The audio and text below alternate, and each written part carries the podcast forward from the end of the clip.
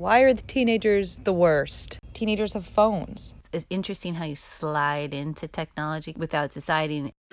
Hello, and welcome to Hug and a High Five. It's a mom and daughter podcast journal. I'm Ingrid, I'm the daughter. And I'm Vicky. I'm the mom. I'm trying to figure out how to be an adult. I'm trying to figure out how to parent an adult and live as an adult who is more than a parent.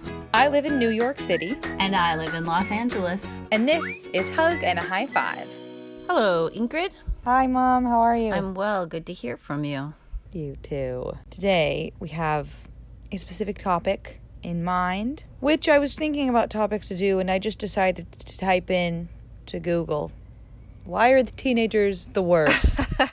because I figured that was something that most moms could relate to and that every teenager has heard. Probably not from their own parent, except for in a moment of possible frustration, but certainly in the world. I feel like it's like a pretty common thing. that Teenagers are the worst and we can't figure them out. And they're always the annoying. And, and some uh, moms would say that goes on into the early 20s. Um, and I think one of the reasons that the that adolescence is so frustrating to adults right now, I suppose this has always been true, but maybe more so just because technology gets so grows so fast now, is that teenagers have phones. There's like a whole new world of freedom. Escape. Yeah, yeah, kind of I think that's into this like escape. world that that the parent can't see. Uh-huh. I thought we'd talk today about technology in the home and what our experiences were when I got a cell phone and how that changed us. Yeah. It well, go, going back to like you said, has it been the case through all of history? Uh, I would say teenagers go through this period of individuation. And uh, so they want to separate themselves from their parents, which is natural and healthy.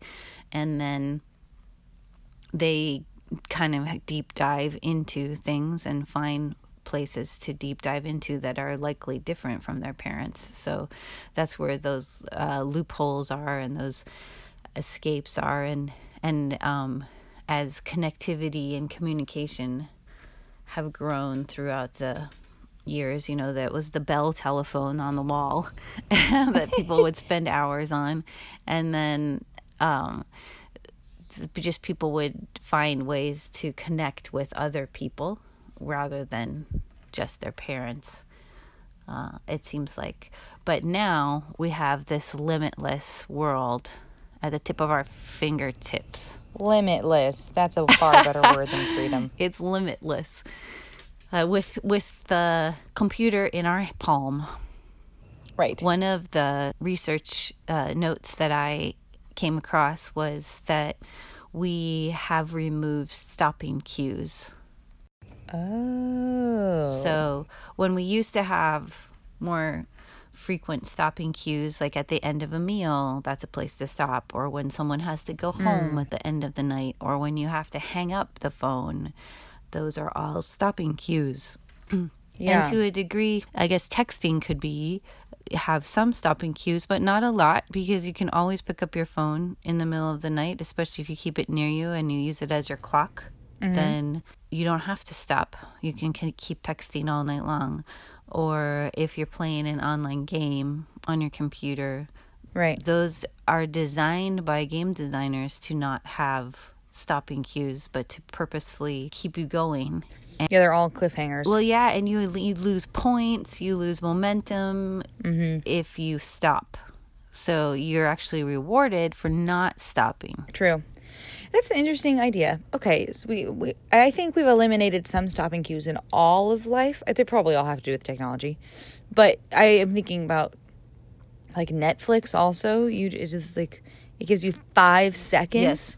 To turn it off, Yeah, which I yeah, often, I mean, this is why they do it, um, get rolled into because when I finish an episode of something, I usually want, unless it's like a sitcom where you can just check out, but usually like I want a couple breaths of time to like think through what I've just watched, like when the credits roll at a movie. yeah. And instead, I have four seconds to be like, ah, and like, you know, pop it off before it goes on until you've been watching for many hours and it says, Are you still watching? At this point, you're like, Yes, I am. You're here. I'm here forever.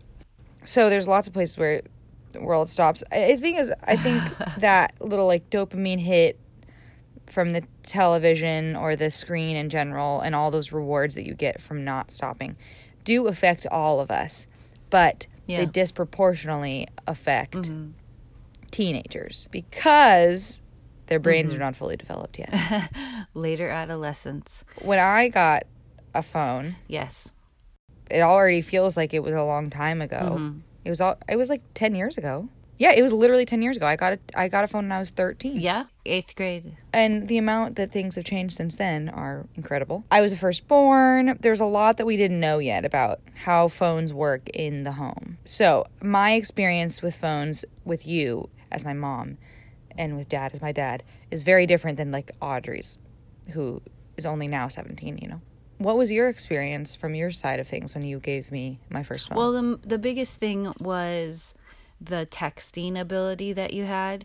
So we did say no social media, and social media was at its infancy then. Um, True. I I had a little BlackBerry. I had dad's hand me down BlackBerry flip phone with just the numbers, and I got concernably good at texting, the like letters. knowing the letters and like triple triple texting to get to the C or whatever on the one. yeah, I remember how fast you could use your thumbs. Yeah, but it was a BlackBerry. Minor technology correction. It wasn't a BlackBerry. It was just a Motorola phone. Yeah, there was no big smart screen for social media, and I didn't have a MySpace or an AIM or a Yeah, and Instagram came out about eight years, seven years later. It was the the texting, and we were able to monitor the texts on our data plan and could see how many texts you had. Do you remember when you got your first iPhone? Were you a junior in high school? Um, I don't. Maybe I was. It might have been earlier than a junior, but maybe I don't know. Well, I had eighth grade. I got dad's flip phone, and then I had a slide phone after that. So it must have not. For I must have been a couple of years. So maybe it was junior year. The first iPhone four. I had the first iPhone in our family. Did you give me your iPhone, or did- I get a Yeah, new one? and then I got a new generation, and and maybe you got my old one. I don't Yeah. really know. I had an iPhone four for a, a amount of time that I am so proud of. People would distinguish you as having the, one of the originals. I think I had that first iPhone 4 for four years. Yeah, it must have been junior year. Junior year, senior year, and freshman and sophomore year of college. Cheers for Ingrid. Yes. Did you have a five? Yeah, I must have. You're right. I had an iPhone 4 and an iPhone 5. I think iPhone 5 is the one I had for. I know, I had them both for a long time. Yeah, you had a five for a long, long time. I mean, your sister got an iPhone when she was in ninth grade. I remember that. So that's when we started to put into place some kind of a contract about there will be a charging shelf and no phones after nine o'clock, and phones need to sit on the charging shelf, and the whole family will have it there. But that is interesting because that's before we started using the phones as our clocks all the time. Mm. It's interesting how you slide into technology because we got rid of the clock in our room, Right. And so then we need a phone in our room, and then we did we got rid of our regular phone. So I put the iPhone in my room Oh, you know, in case of emergency. So we have a phone nearby. So it's interesting how those decisions can creep in without deciding, and then and then you end up having a phone next to your bed, and you can end up listening to it at nighttime or watching something on the screen, and, and now it's used just like a TV screen with all the shows at your fingertips. And yeah. I have gotten into the slippery slope habit of of if I'm by myself, I, I will often look at Instagram Yeah, you just scroll and scroll. They did, you didn't have them at your bed at nighttime, but there was a lot of sneaking back to the charging shelf and Right. reading your texts late at nighttime. And you, there was a time when we were counting texts when your texts were in the thousands per week, Right. and then we asked you to cut back. Yeah, I'm sure. I, I think the things that I remember being tricky between like in our relationship when texting arrived as a factor had to do with like the attention sharing. Yes, I'm sure we can talk about like the trouble that a thousand texts have on someone's psyche. um or on their joints. I don't know. I'm sure there's science there. But really, I, I I'm harkening back to the conversation we had a, a couple weeks ago on the podcast. What were we talking about? Oh, we were talking about college and me going off to college and how often we talked in college. And I made the comment that I don't think it would have mattered if we had created a really strict schedule about like this is how often that you talk to me and, and those kind of things to keep connected in college because the the thing that was missing was the depth mm. and the honesty mm-hmm. so it didn't matter how much i talked to you because i was always going to be superficial and that's not mm-hmm. what you mm-hmm. wanted um and that's not like honoring or a real relationship i think the same mm. there was a time especially in high school at home and it, I slip into it sometimes now, but it was pretty consistent in high school where the amount of a, of time that I spent texting really translated to this is the amount of time that I am splitting my attention between you, who's really in the room with me, and my phone with a million other people. Mm-hmm. Which was really probably two. It was probably the boy that I liked and my best friend, mm-hmm. or the text, occasional group text. Although group texts weren't quite so much of a thing as they are with iPhones. Mm-hmm. No all that to say, I think it was much more the the, the attention sharing thing where I'd end up being like pretty rude sitting on in the phone or sitting in the car or or at home having a full conversation with you and especially when I had that slide phone while simultaneously texting someone else without looking at them. Because I knew that eye contact was important for having a real conversation, and that was something that honored you. Mm-hmm. And so I would, I literally learned how to have thoughts in my head and text someone without looking at them and send it and know that I was okay and have probably one spelling error while simultaneously having a conversation with you and thinking that that was that I'd done my job. in the past, I don't know, teenagers might have been more surly and, and isolated, where you were having an outlet on your phone, so you weren't isolated. You still might have been surly. right. I didn't have to slam the door on your face. I didn't have to like bring the coiled phone into the, the closet.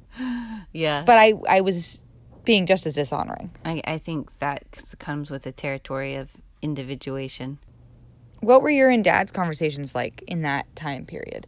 When like when you first discovered that happening, was it a shock to you? Was it like, oh well, I guess this is this time of life? Like, how did you guys talk about it? Oh, it's very frustrating and maddening, and that's where kind of a knee jerk response of of us is to clench down and tighten the screws of control and where can we put more controls around this. Right I think that there's times when we wanted to have conversations about it. Uh, uh, if I was to talk to a parent now, I would say have a conversation with your child around their boundaries and what they're getting out of it. And in an idyllic world, that would be a beautiful conversation. But if you're still reticent and unwilling to talk and engage, then mm. that's not going to be a great conversation. Even if you are in a happy place, well rested, well fed. you're not hungry, you're not angry, you're not lonely, you're not tired. Well, you might be tired and you might be angry, you might be lonely, but it still would ideal be a hard conversation, I think, to have. But at least we could try. Uh, I think what I would do more for for Dad and I, yeah, we just would were bewildered and would talk to each other and, and try to clamp down on the rules. And sometimes we would revisit the rules and sometimes we would bring them to you. Yeah, there's a certain amount of frustration and, and then acceptance and then a kind of understanding this is the new normal. I think I think you just uh, listed all of the stages of grief. Mm-hmm. yes. Funnily enough, denial, anger, acceptance. yes. That's true. Which actually, that's kind of an interesting thing to comment on that there probably was a certain amount of grief, mm-hmm. whatever you named it at the time. Because while technology magnifies it in a different way, that I mean, adolescence is a very different time of life, and there isn't. I mean, there's a there's this section of oh, like my kid isn't looking at me with the same like you're all knowing eyes anymore, you know? Yeah, that happens in the tween years. Yeah, it, it's hard. Parents aren't really warned of it. And with the firstborn, you don't know what that's going to look like. So you go from being everything in the eyes of your child, all powerful, all wise, everything that the child wants. You can fix everything. Yeah. I remember one time you were a, toddler and the next door neighbor asked to play with you and you said, I'm playing with my mom. And I got such a like, oh yay, I win. That's like Yeah. what? um I win. uh, it's a transition that you go into and you're not warned about. And we've read parenting books along the way, and we talked to other adults, but not you know n- not not all adults think of saying that, and you know you just might hear it in passing. So we've Right. learned a lot more about it. I didn't take parenting class when I you guys were teenagers, and now I'm like, why that would have been really helpful if I had somebody guiding me through it a little bit better. I just heard things. Well, that's something. I mean, I think that's like a lot of the reason that we started this podcast mm-hmm. is because there is such a a lacking.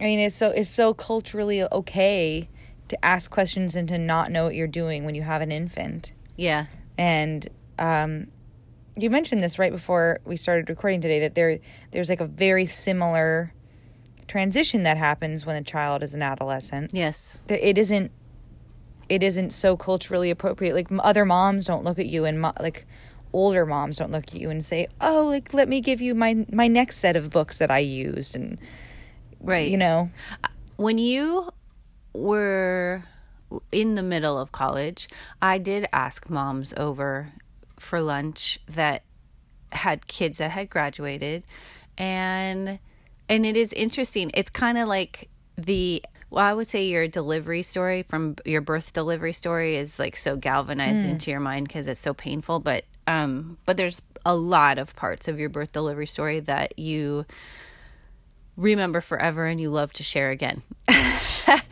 yeah there are a lot of parts that you forget and you forget the details.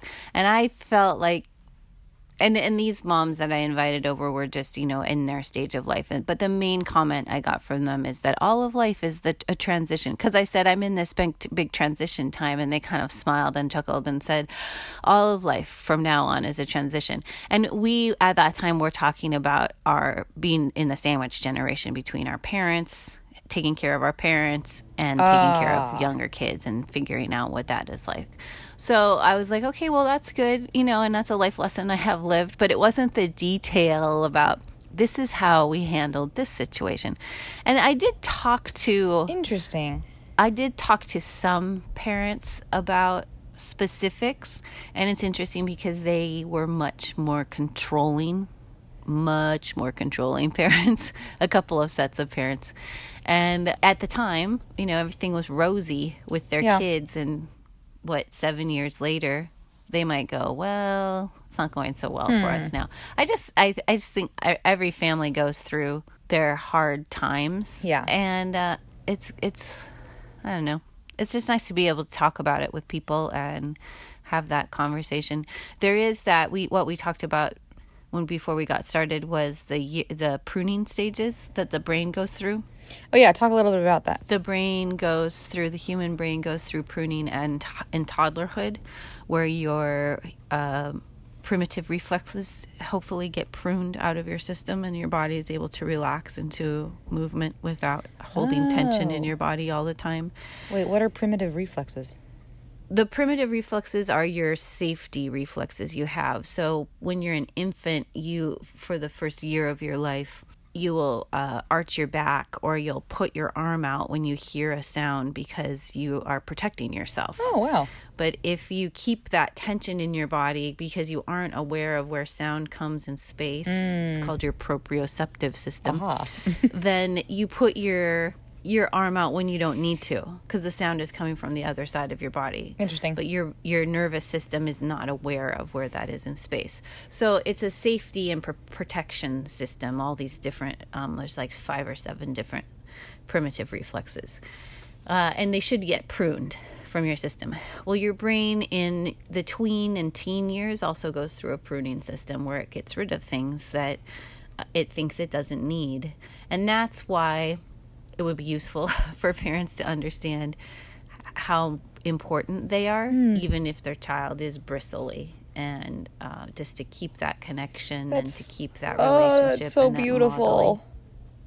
I don't know why that hit me so hard, but it, it did. It's true.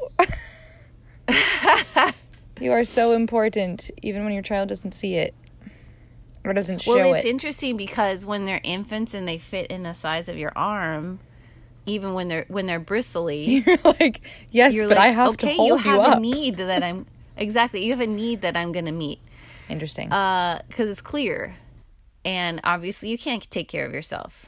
Um, but when you are a teenager and you don't look like you want to be held, sometimes, you know, the pat on the head or the gentle touch on the shoulder is what you need. Is that connection that you need to establish so that you can have these hard conversations about technology and have them be more two way.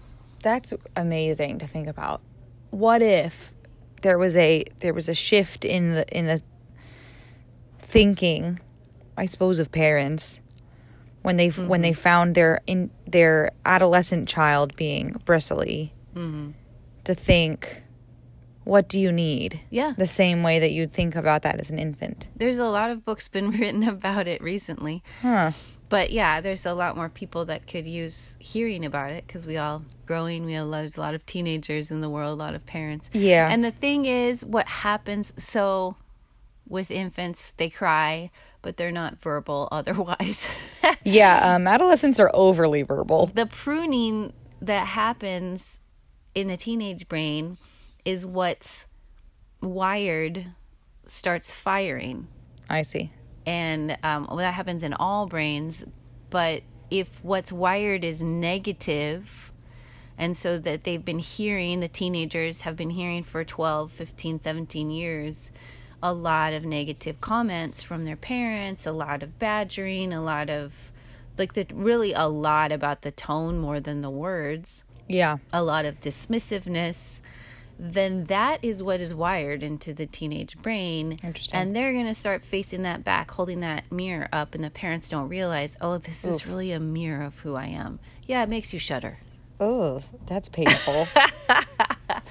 It kind of sucks. Do you want to tell a story of? Uh, can you think of a time when that happened with me or one of your other children? I suppose. Well, definitely the tone of voice that you would have. Yeah. Not so much the words, but the tone of voice, the dismissiveness. Um, the teenager I have in my house right now, she's very smart and can be very cutting on occasion. now, I, now being aware of it, Yeah. I can kind of make a joke about it and go, ooh, the tone that came out of that mouth right now was really extreme. Yes. Right. Uh, whereas before, this is the interesting thing because it's so two way. So the communication is becoming much, Mm. much more two way. With an infant, it's less two Yeah. way, and parents accept that and they exert a far greater measure of control. So the hard part about the teenage years and going into early adulthood, I would say um, later adolescence, Right. yeah. is that it needs to start being so much more two way and and so parents have to practice that. And if parents I'll, I'll speak from my experience if i have hypersensitivity about something then uh, i'm going to react in an extreme way and then you're going to react in, in opposition to that. What one thing that I would notice, like I would be much more matter of fact and and almost kind of rude at the checkout counter or meeting people, um, but particularly at stores at the checkout counter. Yes. And I will say that's because that's the modeling I had, truthfully. And Yep. also in my head, I was like, okay, this is I'm on my task, I'm on my mission, and you're just like a conduit to my mission, and I don't need to extend any grace or com- you know kindness to you. that didn't enter my brain, but um, you started to notice that in your teenage years and get mad at me. Then uh, that would I would feel bristly and hypersensitive about you bringing that up to me. Kind of like I didn't invite you to give your opinion on the way I act. and I Right. think that is Right. hitting on a, a good target right there. Um, where me and uh, I would say a lot of parents would say, "Wait a second, I didn't invite you to give your opinion on the way I behave." Interesting. Yeah.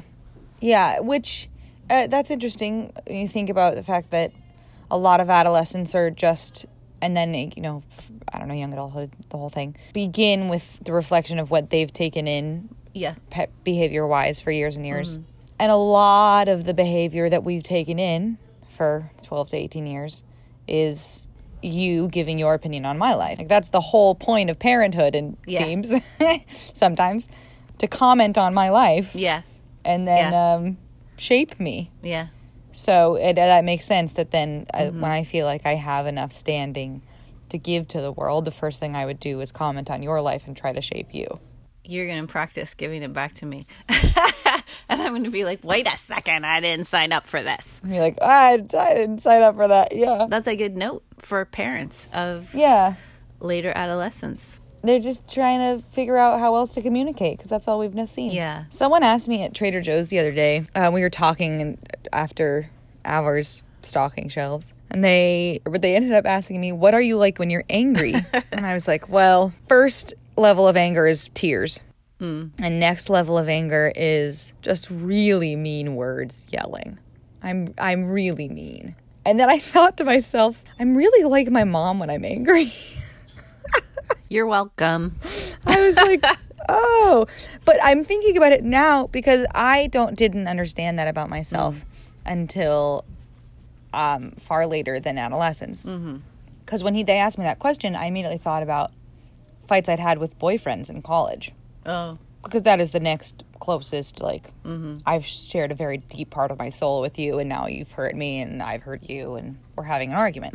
But I think about that now to say we are we're we're shaped by who where we come from, and so it makes sense that I'm sure I take parts of Dad's anger as well. But when we had arguments when I was living in your house, I'm sure there were similar things that I did then where I took cues from you, and so our arguments back and forth to each other were probably equally uh, cutting and and angry and blame filled.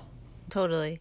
That is huge. I love the whole idea about you ha- being able to have a difference of opinion and a strong difference of opinion and have a conversation about it because that was definitely not modeled to me growing up. Mm.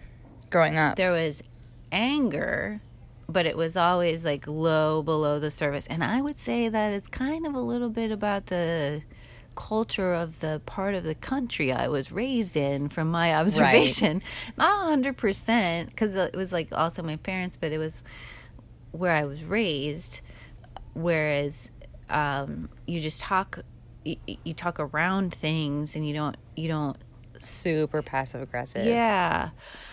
So that's one thing that I have found so refreshing on the coast. It's where people are just like, this is how I feel. And they get it out and they get mad and then they move on.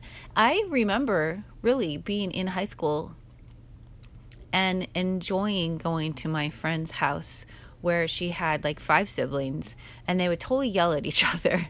And I was like, Wow. huh, this is so interesting because you so love each other, but you yell at each other. And that is not my experience at all. My experience Right. is so silent. The silent treatment is like the way I operated in my house.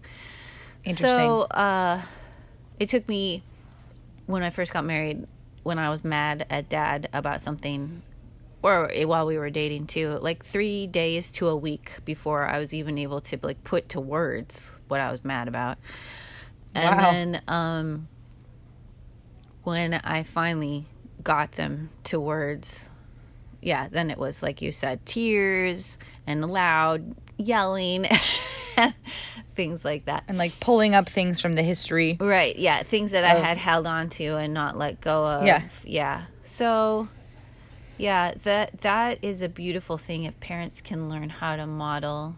Not necessarily that you can have good fights and yell at each other. I mean, obviously, if you can say everything with kindness and, but that is not that's a little super It's not realistic. Yeah, you're a real human, and you're. That's the thing. I think like, parents are allowed to be real humans. You're allowed to show your weaknesses. I think that's really helpful Mm-hmm. because then there hopefully isn't quite such a crashing yeah uh like discombobulation. It is really disorienting to become an adolescent, and it feels like you wake up one day and look at your parents and think, "Oh wait, you're not Superwoman." yeah You're like, wait, you're what? And and so that's just as disorienting, I think, as as parents looking at their chi- children, going, wait, all of a sudden you have a voice and an opinion about the world. Mm-hmm. Because there's something really, really comforting about feeling like your parents can do no wrong and have the height of truth, and you know. Yeah. and it's a little it's a little bit scary when you do go to other people's houses and find different points of view or you go to high school and have de- you know debates in class and realize like wait there's a lot more to think about than what i thought there was and i don't think i do agree with my parents like that's kind of scary on its own too Yeah, I have had one. The one thing I would say for elementary school parents is they having that dinner time together, and then maybe taught having intentional bring up conversations that people will have different points of view on and have practice just over a meal that has an ending point where you Yeah, have a true. conversation and you and you have intentionally practice taking dis, di- different points of view and and having conversation about it. We have friends that are much better at that and i still kind of marvel at them. Um, so i like that. Uh, what one thing we did understand from parenting series that daddy and i took when you guys were little is um, uh, how to apologize true and uh, so I would say just the whole concept of how to recover well is important. Recognizing that there are going to be ruptures and fractures in relationship, but having the humility and especially for parents to That's model huge. the humility to come back and say uh, can we circle back and you know that's one of my favorite new phrases of the past year yeah circle back can we circle back and talk about that again? This is bothering me. And and being humble enough to say, "Ha, I didn't really do that well. I I oh, I got a kind of I was very sensitive, oversensitive, had an extreme reaction. Yeah. Just I want to apologize for that. I am aware that that happened and I wanted to bring that to you. when I was young, there was like a certain amount of rules about the phone, mm-hmm. and definitely frustrations with just you know coming face to face with that reality of my child is more of an adult, but not at all. It, you know, like has more of the res- responsibility without more of the tools and all those things. And one thing that no, I know Dad has talked about as he has started to like teach other parenting classes and things. I'm glad that there's mm-hmm. like a little bit of a spike in the parenting conversations for older kids, parents with older kids Yeah. is this idea that there is a threshold to your home. That there's like that little place when you open the door, you have to like step over that little threshold doormat to get into your own house. Yes. And so, as much as the phone feels so permeating and the computer seems like it's, you know, like all of those things, the internet in general is this big black hole. There, there is a a level that you can take responsibility for, just like you take responsibility for everything else that walks into your mm-hmm. home. You know, you you choose who who steps Yeah. over that threshold. You choose what kind of conversations and what words and what level of humility and all those things. And from what I understand about what Dad talks about when it talks about the threshold to your home in regards to the internet and the phone, starts with a lot of modeling. You know, how mm-hmm. often do I sit on my phone and, Yes. and let Netflix go on forever? And I think that is true. Even like there, there was an in, there was a something innate about that that you both found, even when phones began with with me, because you chose to take steps that were very selfless and probably inconvenient to you. Like we will all put our phones on the charging stand at nine p.m.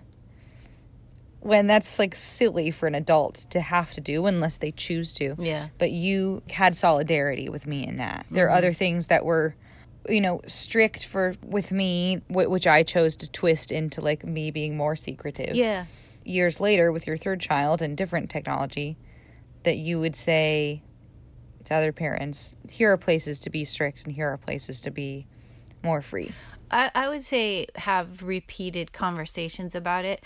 And with regard to modeling, it's interesting the uh, like we've talked about the there's no ending cues the pervasiveness of having the phone in your pocket and any second there's dead time taking it out and scrolling through. Now for your dad he takes his phone out and scrolls through the news.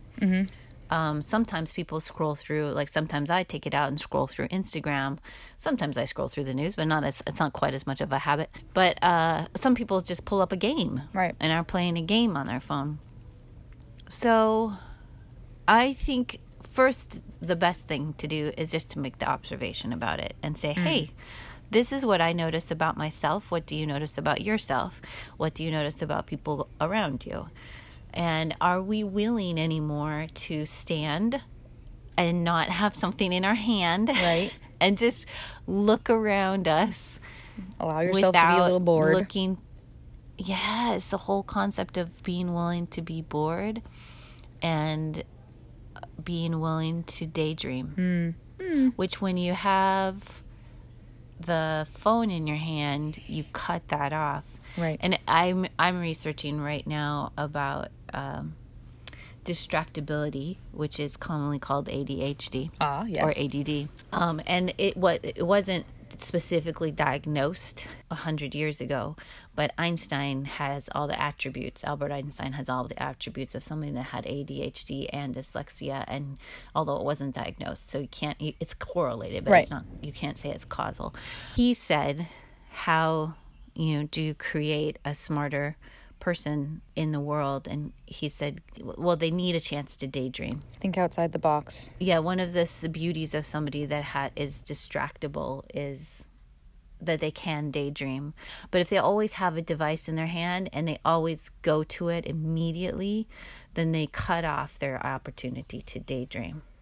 So that would be a conversation for parents to have with their kids and say hey if you want to be more creative you actually need to stop having constant input of a device that is that feeds messages to you you need to take in input that is like through your other senses. And to have that conversation whether or not the ch- the adolescent is receptive to that to even bring forward a deeper um, want or need even is so helpful for the for the teenager who has the tendency to feel like they're just being stifled like there's just rules for the sake Yeah. of rules like I, I think in the same way that you could look at your child and say you're having a for lack of a better word a tantrum. What do you need? Oh yeah i used to call them teenage yeah you totally tantrums. did which i totally agree with. What what is it that you need that you don't have have a way to express effectively i think there's a, like a similar way that parents can say like there's what i think that i need from you or that i know that you need still you know which is mm-hmm. a freedom of brain. The tr- the trick with the phone is that we can numb out it, out with it and get Yeah. detached from those underlying emotions. And there's such a massive increase of anxiety in the world. Yep. and it it is very correlated maybe not it's not it's hard to prove that's causal but it's very correlated with social media apps that make us feel less than. Yeah. Um, the amount of time that people spend on on phone apps that make them feel better like health trackers and sleep trackers and things like that is 11% of the time something like that a really low number oh. the amount of time that people spend on apps that make them feel not enough is 61% of the time Yeah. So like and that would be Instagram and all of the YouTube, all of the kind of apps that are comparison related. Yeah. So the anxiety of teenagers, tweens and teens and young adults is skyrocketing and it and it's correlated to all of the apps on the phone that they always have in their hand Right. that they spend 61% of their time looking at. We so we numb out and we numb out with apps that don't make us feel better about ourselves. So our anxiety level goes up. And then because our anxiety level goes up and this seems natural and it also might be correlated rather than causal but it does seem natural that if my anxiety level is raised up because I've just sp- spent time looking at people that I feel not enough because it's like the FOMO, fear of missing out, and Right. comparison problems. When you say something to me, I'm going to feel hypersensitive about it, whatever it is. Whereas if I was just like looking out the window and you said something to me, I might not feel hypersensitive about it. I might just go, yeah, I can take that in Yeah. stride. But it, the the soundtrack in my brain Right. is is playing all of this. Um, I'll call it shark music. Dan Siegel has an example that he gives where he said, you know, look at a common situation in your life, any kind of a circumstance that happens in your life. But whatever you your perception is, whatever the soundtrack playing in your brain is going to help dictate your response to that common situation. That's so true. So if the the music playing in your life if in your in your head is idyllic piano music, ukulele, I'm going down to the beach music, then that is going to be part of the way you respond at either as a parent or as a child. child, yeah. And then if the music in your head to the same exact setting is shark music, just picture or think Like of the, the music of Yeah, Jaws yeah. going through your head, ah, then that same setting is going to be very disturbing. Yeah. Even though it's it's the same scene because of the soundtrack playing in your own head. goodness.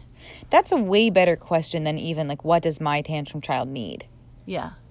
Because there's there that's still there's like a bit of that that's still like I have to be the servant for my child, which I don't want to be true, and the child doesn't really want that either anymore, Mm-hmm. you know. But what is the soundtrack playing in their head right now, and what is the soundtrack playing in my head Very right much now? so. Very much so.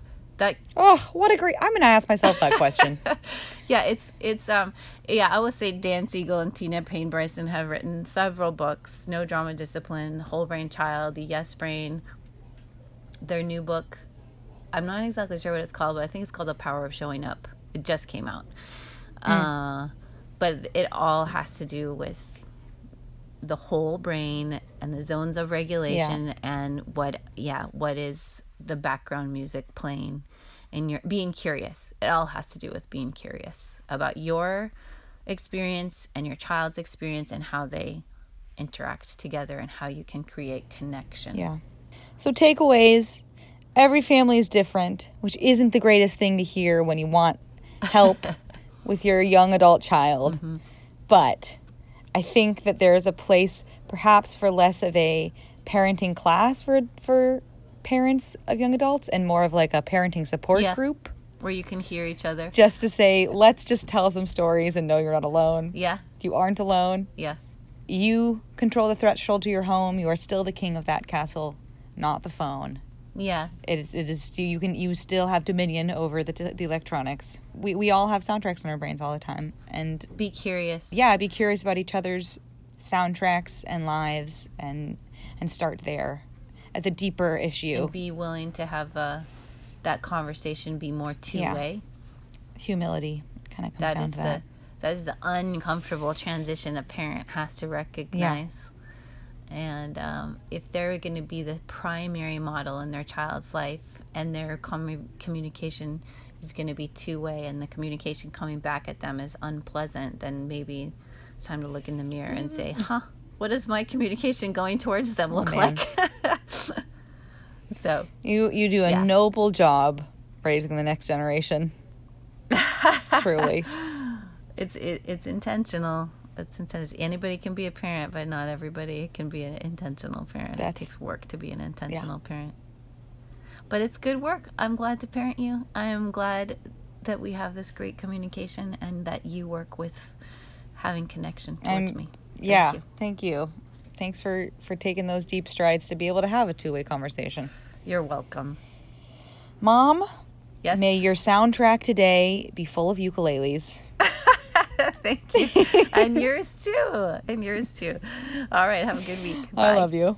I love you. Bye.